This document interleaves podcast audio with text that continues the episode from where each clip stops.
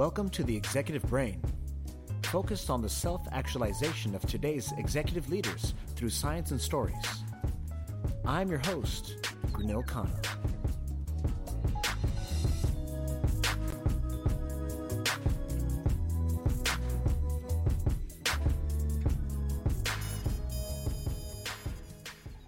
Bruce is a West Point graduate with airborne and ranger training who served in the infantry in West Berlin when the wall was still up in the 1970s. He is a licensed psychologist as well as an executive coach. He is the author of The Psychology of Executive Coaching, a now classic text on the fundamentals of coaching with executives and business leaders. He teaches psychology and ethics at the Dugoni Dental School and the University of San Francisco, and is the author of more than 100 articles in the professional literature. I cannot express more how excited I am to address Bruce to Executive Brain. Though my professor at USF, during my master's in counseling psychology, he was and still is someone I look up to since he walked into the classroom. It has taken ages to find a role model who I am truly inspired by but more than that, Bruce has been a very dear mentor of mine. It is my deep and wholehearted gratitude to introduce to Executive Brain Dr. Bruce Peltier. Bruce, thank you for being on Executive Brain. Sure. Thanks for having me. It's it's a, a bit of an honor. Excellent. I'm honored that it's an honor for you. So let's start off with a book, The Psychology of Executive Coaching Full disclosure, it is my Bible when referencing techniques on coaching my clients. Give me your perspective on this book. Well, I, I wrote the original, the first edition in 2001 at a time when the Silicon Valley, I live in San Francisco, and the Silicon Valley was uh, on fire the first time. And it was on fire because so many large corporations had to go from paper to digital, and specifically companies like Wells Fargo or Safeway uh, who are local uh, had to had were facing the task of connecting all of their branches and all of their divisions and Safeway and other large grocery stores were um, uh, c- connecting everything digitally, and there was enormous amount of work for uh, people who could code and could write software and so forth and what would happen was small teams would work in remote locations and work really hard to get this all done. And there was more and more work coming online. And so what happened was these um, these consulting firms who were doing this uh, software work would take the best coders, the best the best IT people, and assign them into leadership jobs. And they had z- zero leadership skills. They were they were IT people and they were then suddenly put in charge of a team and they had no uh, skills in that area had no idea what to do some of them did well a few of them most of them not so well and so it was a uh, some smart people got together and decided maybe we could we should help them with their uh, leadership skills. And so I was brought uh, into one of those companies to help with that. And there was a ton of business. And I realized not only did these leaders not have any skills, but I didn't have any skills that I knew of with regard to coaching these these young uh, national leaders. It, it, turns out I did have skills, and I, but I had to translate them from my work as a psychologist and as a, a professor of psychology into coaching skills. And that was what originally stimulated the book. Uh, the first edition was in 2001, and then in 2000 2010, I wrote a second edition and expanded on that uh, significantly. But I have to tell you, Granil, you used the word techniques. It's not a techniques book, as you probably noticed. It's really a fundamental theories book about mm. the underlying principles behind the techniques that are available to coaches that come from psychology. That's beautiful. I love that you rephrase that. And two is I want to paint a chronology timeline here. So the internet kind of went out there in the mid to late 90s. And in the mid to late 90s, companies were adopting engineers that can code in software to kind of expand their business presence. And while that happened, these leaders, these executives, these managers were born. And around the time they started being born, at the 2000s, early 2000s, you your book is already out there so you're kind of a pioneer in this in this whole era Well, that's flattering. Thanks. I just uh, stumbled on, on the whole thing. It was very lucky. Uh, I just happened to be in the right place at the right time, I guess. The book is aimed at, at two audiences, just so you know. One audience is consists of therapy types like yourself who have training, uh, formal training in psychotherapy, psychologists, marriage family therapists, master's level psychotherapists of various kinds. And, and the second audience are business people who have no psychotherapy training but are already involved in business and are doing coaching in their current jobs or looking forward to doing more coaching. So this is a, the two audiences in, in the first case. I provide some business insights for psychotherapy types because I have an MBA and I have experience in business, and I provide psychotherapy or psychology insights for the business people who like that. Hmm. I think that's a wonderful two type of audience to target. So, give me some understanding of um, how you work with clients and what are the trends you're seeing. I mean, you've seen the evolution from 2001 to how things are now. What do you see?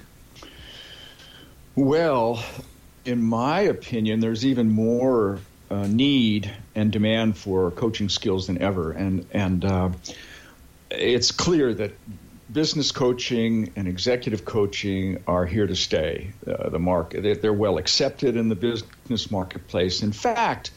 There's, there's um, the old stigma about mental health still exists, believe it or not, but there's not much stigma about um, about coaching. For example, about coaching, yeah. Uh, fairly recently, I had, uh, and this is, you know, we're talking about 2018, a situation where a person who's a- actually a doctor reject the idea of getting counseling because they did not want this to to the stigma associated with feeling like they had a mental illness. I mean, I mean that just seems strange to me in 2018. But that that idea is per, still pervasive in American culture, and it's even more pervasive in cultures outside of the United States. Although they're those countries are um, they're adopting accept, they're adapting accepting more. yeah right and then uh, so that so that's one thing the stigma associated with, with getting mental health counseling this the second one is that I th- in, is the is the uh, phenomenon of life coaching mm-hmm. which in my view is really just sort of the repackaging of psychotherapy uh, in a way that's more acceptable to people who don't um, don't want to associate mental mental illness with getting help and you know with uh, paying four hundred fifty dollars for for a psychiatrist's help as well. Mm-hmm. So uh, while I'm not such a big fan of life coaching, mostly because some of the life coaches, although they may be wonderful and very insightful, don't have formal ethics training and legal training that, that you have as a marriage family therapist and a, and a master's level psychotherapist. You got a lot of training in law and ethics and and things like uh, and diagnosis diagnose effective diagnosis and, and knowing what you're looking at that's one. Secondly knowing what to do when you have dangerous situations like suicide or child abuse or elder abuse and those kinds of things. I think most life coaches don't have any training in that and so they're sort of going by the seat of their pants. Uh, and some of them are very good i'm sure and some of them uh, are well well intentioned but don't have adequate training. Now the ex- in the executive coach arena it's interesting because an executive coach is not explicitly doing psychotherapy and shouldn't be doing psychotherapy and doesn't uh, doesn't uh, pretend to be doing psychotherapy. One of the interesting legal challenges in executive coaching that I that I've sort of run into as a psychologist is the legal problem of of doing. Uh, for example, in California, it's illegal to provide uh, psychotherapy services across state lines unless your client or patient is in a state where you hold a license. Oh. So, for example, if I'm in, if I'm in California and, and I have a and I'm doing some telephone uh, coaching with someone in Texas, it's fine to do executive coaching, but I can't do psychotherapy for hmm. someone who is is living in Texas unless I have a a Texas psychology license. That's what that's what California law says.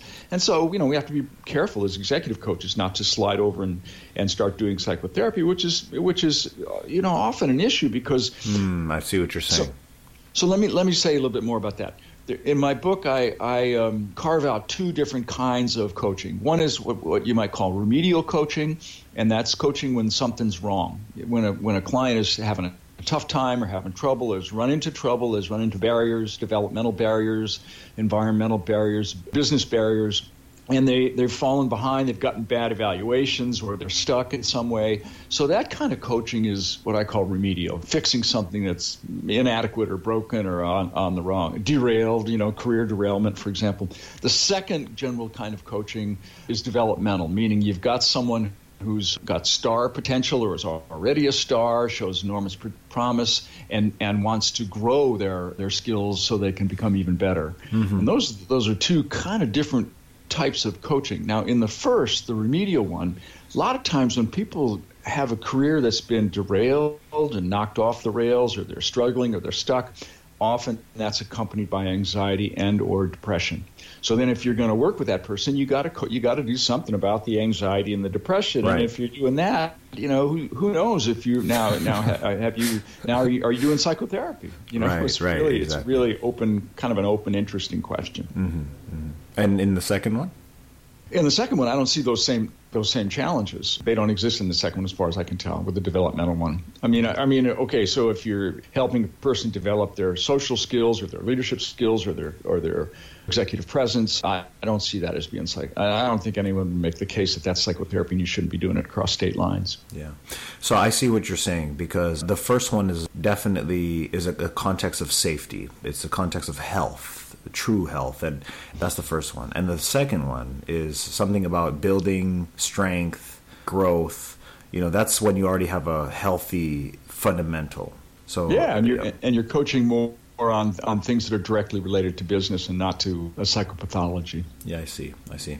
And then i think what you're saying also is that if you're a life coach or a coach and you have a certification in coaching you can do great in the in the second one but when it comes to the natural instances when the first one will happen when someone is really struggling with anxiety depression and and it's really coming to become pathological um, then that's when they need another type of help and which is not what everybody can provide well, that's right. And, you know, I have to tell you, recently, a fair number of my executive clients also have told me uh, when I met them, they also that have a psychologist that they see.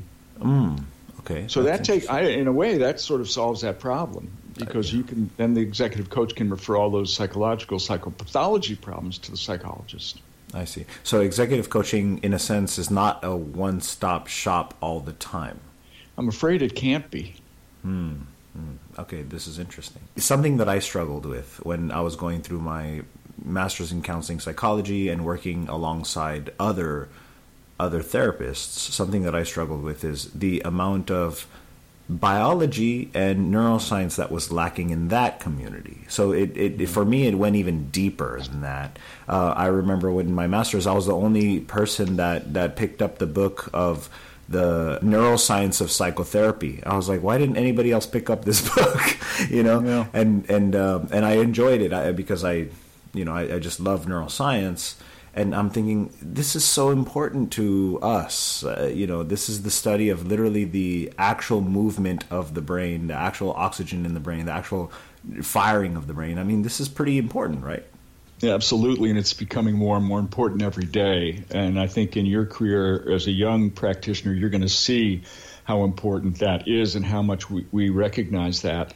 Um, over the past 10 years, I've taught psychopharmacology at University of San Francisco, and that's helped me a lot when my coaching clients should be considering a visit to a psychiatrist for an evaluation for medication, which you know, it's a tough topic to bring up, but uh, if you've got a client who's who's stuck, an executive who's stuck, and part of the reason they're stuck is that they've got depression, a form, you know, they formally got a brain di- a disorder, a brain uh, disease, even some people call depression. It can be, uh, you know, problem with lack of serotonin act- action in the brain. I mean, it seems like it'd be malpractice if if uh, if you didn't urge them to to get a, an, an, evaluation and to consider antidepressant medication. Yeah. Secondly, I mean there are other medications, beta blockers for anxiety, performance anxiety, that really uh, ought to be considered in, in, in, the big picture. But obviously, executive coaches aren't in a position to do that kind of uh, prescribing, obviously, and even a even a Referring. detailed yeah, the recommendation needs to be for a referral rather than for a medication. Yeah. This brings up to the next point where I know your position is on the thought that executive coaches are going to become more in demand with the way things are moving. We have more people in leadership, and more people in leadership means more performance that is demanded. And with more performance, more people in leadership, more people who have lives, more humans in these positions, we're going to need somebody to kind of be there and that somebody who will be there is a coach, is a therapist, is a psychologist, is is somebody that is to be there, which is their role. And so this is continuously expanding, but at the same time, you're saying that that the practice, the practice of coaching, is probably not enough. Uh, the way that it stands now is probably not enough with the multitude of what may come. I do think the future is bright for coaching of all kinds. I uh, last night I watched a, a documentary documentary on Usain Bolt, the sprinter, and uh, yes. uh, he he talked a lot about uh, his his coach. And, and they showed some, some spots. A lot of a lot of the movie was about his coach, and his coach was doing the same things that we do as executive coaches. Very same things, saying the same things. But Bolt was very appreciative of credited his coach with a lot of his success. So that's just one example of how coaching in lots of arenas is going to be more and more important. There's an article in the New Yorker or in the in Time magazine I think about Serena Williams, Williams and uh, how much she values her coach. And so you know, yeah, I think I think the the, the door the door's wide open. Now we're in an interesting time in the uh, American economy. I mean, it's still in the tech sector. Of course, things are still flying and this concept that I see coming online of disruption is sort of the, you know, trendy kind of theme these days. Everybody wants to be a disruptor. Well, of course, that doesn't make any sense because you can't just disrupt. You've got disruption's the first step, and it causes a lot of chaos and a lot of mess. You know? it's, it's, it's essential, and it's really hard to do. Um, but it, it's it's it's uh, it, coaching plays can play a big role in that whole disruption process. But this is you know this is a capitalist market economy, and that means competition, and the competition is fierce. Mm-hmm. And if you can't compete these days, and it's probably always been true in every economy, but the American economy especially, because of the kind of raw capitalist structure that we uh, seem to cherish and value, you know, you got to compete, and competition's hard and there it has it's a double-edged sword right? Cuts both ways competition. You you get a lot you, you know of course it's it's uh, it creates innovation because everybody's trying to create a new idea that's going to work better than the old ones so you can make it. And it also creates a situation where people work really really hard and really really long to to beat competition and that you know the re- the working really really hard and really really long the side effects are can be devastating uh, with regard to people's physical health their emotional health their family health and the health of the community and i think coaches can play a huge role in that yeah, you've spoken about this before when we've had previous discussions, and you're saying the the economy, the philosophy that our country runs on. Uh, I can, I think, I can safely say, capitalism capitalism is trying to expunge the most from the human, trying to expunge the most. We're we're one of the top societies, and we have uh, 340 million people, when other societies are in in literally the billion of numbers. And, yeah. and and we are also such large in size, which means there's a lot of space between us. So we do hmm. a lot with this space, and we do a lot with this limited number probably because of a philosophy that we're running off of. But economically, it may look good and things look good, but there's something underneath that's that's reverberating, and I think that's what you're saying. Oh, you know, I keep hearing it when I do executive coaching. This I also do a fair amount of assessment of executives, usually executives who show who show uh, early career promise.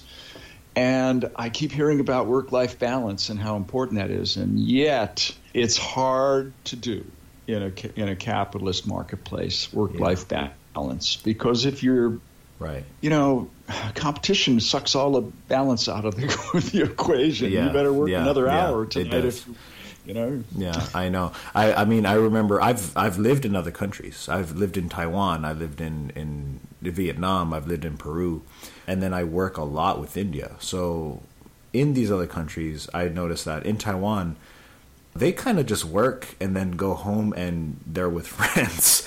you know, it's like it's kind of like simple. You work, you go home, then you're with friends. It's like that. In in Vietnam, people are kind of with friends a lot even at work. They it's like very they're with friends even they're they're at work. And i find myself in not in taiwan because i was out in the working world as much there but in vietnam i find myself like hey everybody just start work just work. You know? I was like guys start working. You know even though we're at work it, it, it was and that's me. That that's that's where i was raised. I'm i'm here and uh, you know i'm in the united states. I'm thinking guys you're at work. So just start like pumping stuff out. And they're not thinking that well, you know, the, I think the Ameri- my impression of the American workplace is we're squeezing all the friendship out of it. We're not careful. we're squeezing all the friendship. Yeah, this is amazing. It, it's amazing. I mean, our numbers are amazing. We pump up so much, but th- yeah, like you said, there needs to be a balance, not in the individual, the sole individual, him herself. It's also us as a as a collective set of people. So, what do you see that you're working with people in, in these positions? When you're saying this, how do they take it? How, what's their response? What are you finding is a response? And then I know you have something to say about millennials as well.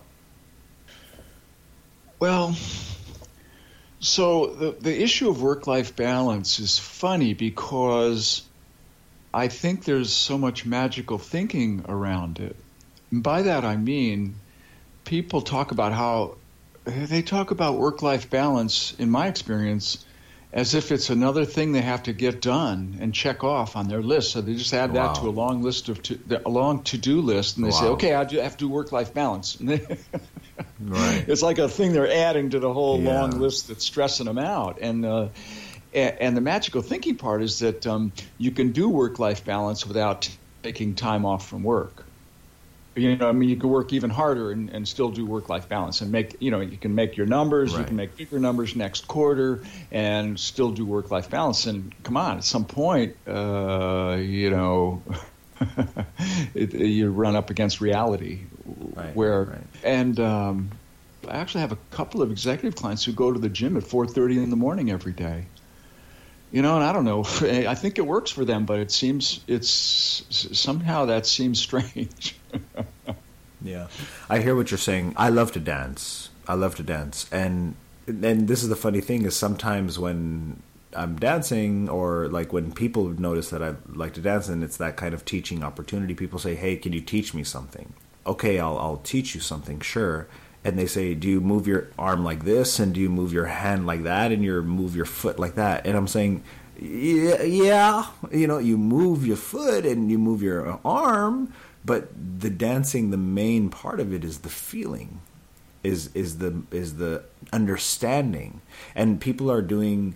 work life balance, mindfulness, yoga, exercise, hanging out with their kids like dance in the sense of do you move your arm like this and do you move your foot like this? Like yeah you're checking the boxes. Like yes in dancing you move your arm like that and you check the box of yeah you move your foot like that.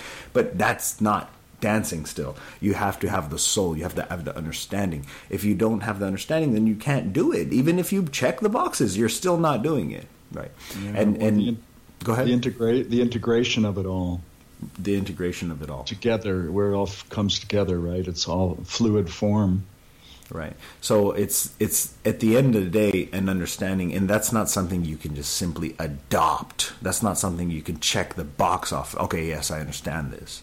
It's something that you have to really live with and understand and take the time. And I just have that thought there. Right. And work life balance requires a commitment and an attitude and I don't think we have a culture that supports that very well. Right. You know, if you commit to leaving at pick a time, six o'clock at night, you know, and I have, I have clients who sneak out the side door of, of their building because they're nervous that someone's going to see them leaving at six o'clock because that's too early to leave at night. well, that's I, I, I don't want to laugh at this, but I am laughing because I agree. I see that. I, I understand that, but it's it's kind of yeah, well, the fact that you're the fact that you're unwilling to, you know, you're uncomfortable laughing about it. It points out exactly what I'm talking about with this conflict uh, that uh, that lurks below the surface and results in the magical thinking. You know, that's what that's all about. You know, I know it's funny and I should laugh about it, but I shouldn't. La- I can't laugh about it because because culturally it's wrong. oh man, that's amazing. That's just amazing. So even our laughter is that's amazing. It's your reaction. It's the same as all of ours. You know, I'm the same way. I'm no, I'm no, I'm no, I'm not exempt from this at all. Well, Bruce, honestly, I've been loving this conversation. I, I greatly appreciate it. It's amazing perspective with the theory that you have, the ethics that you continue to portray, and which is extremely important and needs to be said, needs to be heard, and then with the understanding of how just just our society in the where we live is is kind of just expunging the most out of us. So, so here's here's when you mention ethics, we have time for one more thing. Go ahead. Yes, yes. So that I wrote about this in in in uh, the second edition of my book, the issue of the, the I think the fundamental big ethical question for facing coaches is the question of who's the client. And by that, I, and I keep running into this over and over again. It does not go away, and it's uh, sometimes it's subtle, sometimes it's uh, obvious, and right on the. Uh, uh sometimes it's a, uh, you know the elephant in the room that no one wants to talk about. But when when when I get hired by a, a company to coach someone who works in that company, the the company is paying me and the company is paying me for for results. They ah, expect results. I see. I see. And then I work with the client, and the client tells me things that, um, you know, that are unflattering about the company, or that are in that you know that put the client in conflict with the company in some way. For example, if the client says, "Well, I'm thinking about, uh, I'm looking at, uh, uh, I'm being recruited by uh, outside firms, which I don't know quite how to handle that." My you know, as a coach, that puts me in a conflicted position because if I'm going to, whose interests am I going to then look after when I do the coaching? Right. The individual person client that I'm facing, sitting there facing and feeling compassion and empathy for, or do I do I have an obligation to keep the company who's paying me's interests in mind? Mm-hmm. Mm-hmm. Does that make sense? It makes and sometimes perfect those, sense. those are in conflict. This is yeah, it makes perfect sense. It's it's a classic story. It's the classic story with even therapy where where you're being paid by the family or the the parent and they want their child to be fixed. Yeah. That's and it's like that's exactly that. Yeah, and then it's like you know the, you speak to the child. The child's like, "How can I be fixed when this whole thing bugs me? You know, I'm bugged by this whole thing." It's that classic story. If a if a client approaches me and says I'd like to pay cash or I'd like to write you a check and pay for my own coaching, that that problem goes away. Right, exactly. But that's not that's not typical. Yeah. So how do you approach that? Do you tell the, the executive that, hey, look, you know, I'm on your company's paycheck and they want this, so I have to coach you on this? Well, there are two ways. One way is open communication, clear communication. Like here are what the rules are, and, and, and here's what here's what I'm going to do, and here's why and here's who I represent under what circumstances. Now that you do that as, as best you can, but inevitably you run into situations, not inevitably, but often you, I run into situations where, ooh, we didn't discuss that ahead of time. Um, and so you have an open, as open a discussion and an honest discussion as you can. Right. That's the one way. Clear, clear, clear rules and clear clear boundaries. The second way is to, you know, is to have a personal set of a code of ethics that you follow for yourself, and you and you use those to guide you, where you don't take you don't take anybody, you don't take advantage of anybody, and you know, and you're not manipulative of, of people, which then requires, of course, another discussion with your client or with the with the uh, the the company that's paying you. And my my experience with the company is that people who've hired me have been very nice about this. They say, no, no, no, go ahead and take care of this person. If they obviously they don't they don't want any trade secrets being sold or, or insider you know advantages uh, that sort of thing of course but but if a, if if an executive client the individual has individual needs um, in my experience when I take those to the corporation they're fine with uh, taking care of you know putting the the client's needs first individually yeah well Bruce I just want to say thank you so much for being on Executive Brain Oh, thank you, Gurnil. I really appreciate the opportunity to speak with you. It's been interesting. good luck with this process. And of course, we spoke a little more to get caught up. If you are a coach, the founder of a company, or just want to know more about the theory behind executive coaching from a proven expert, please check out The Psychology of Executive Coaching by Bruce Peltier. The title is also in the description of the podcast. You can reach Bruce by going to brucepeltier.com. He is an amazing practitioner and coach. Executive Brain also provides coaching services. So if you want to know more about that, you can contact me through executivebrain.com, executive-brain.com. If you have any ideas of what you want to hear from the Executive Brain podcast, please feel free to comment. We have several segments coming up one on millennials, another on bodily movement, and I'm working on getting a special segment on executive women. I would love to have more of their voices be heard. So, any executive women who want to be on Executive Brain, this shout out is for you. Thank you so much for visiting us here this week. Follow us on Twitter and Facebook, Executive Brain, and I will see you next week for the next one. Peace and be good.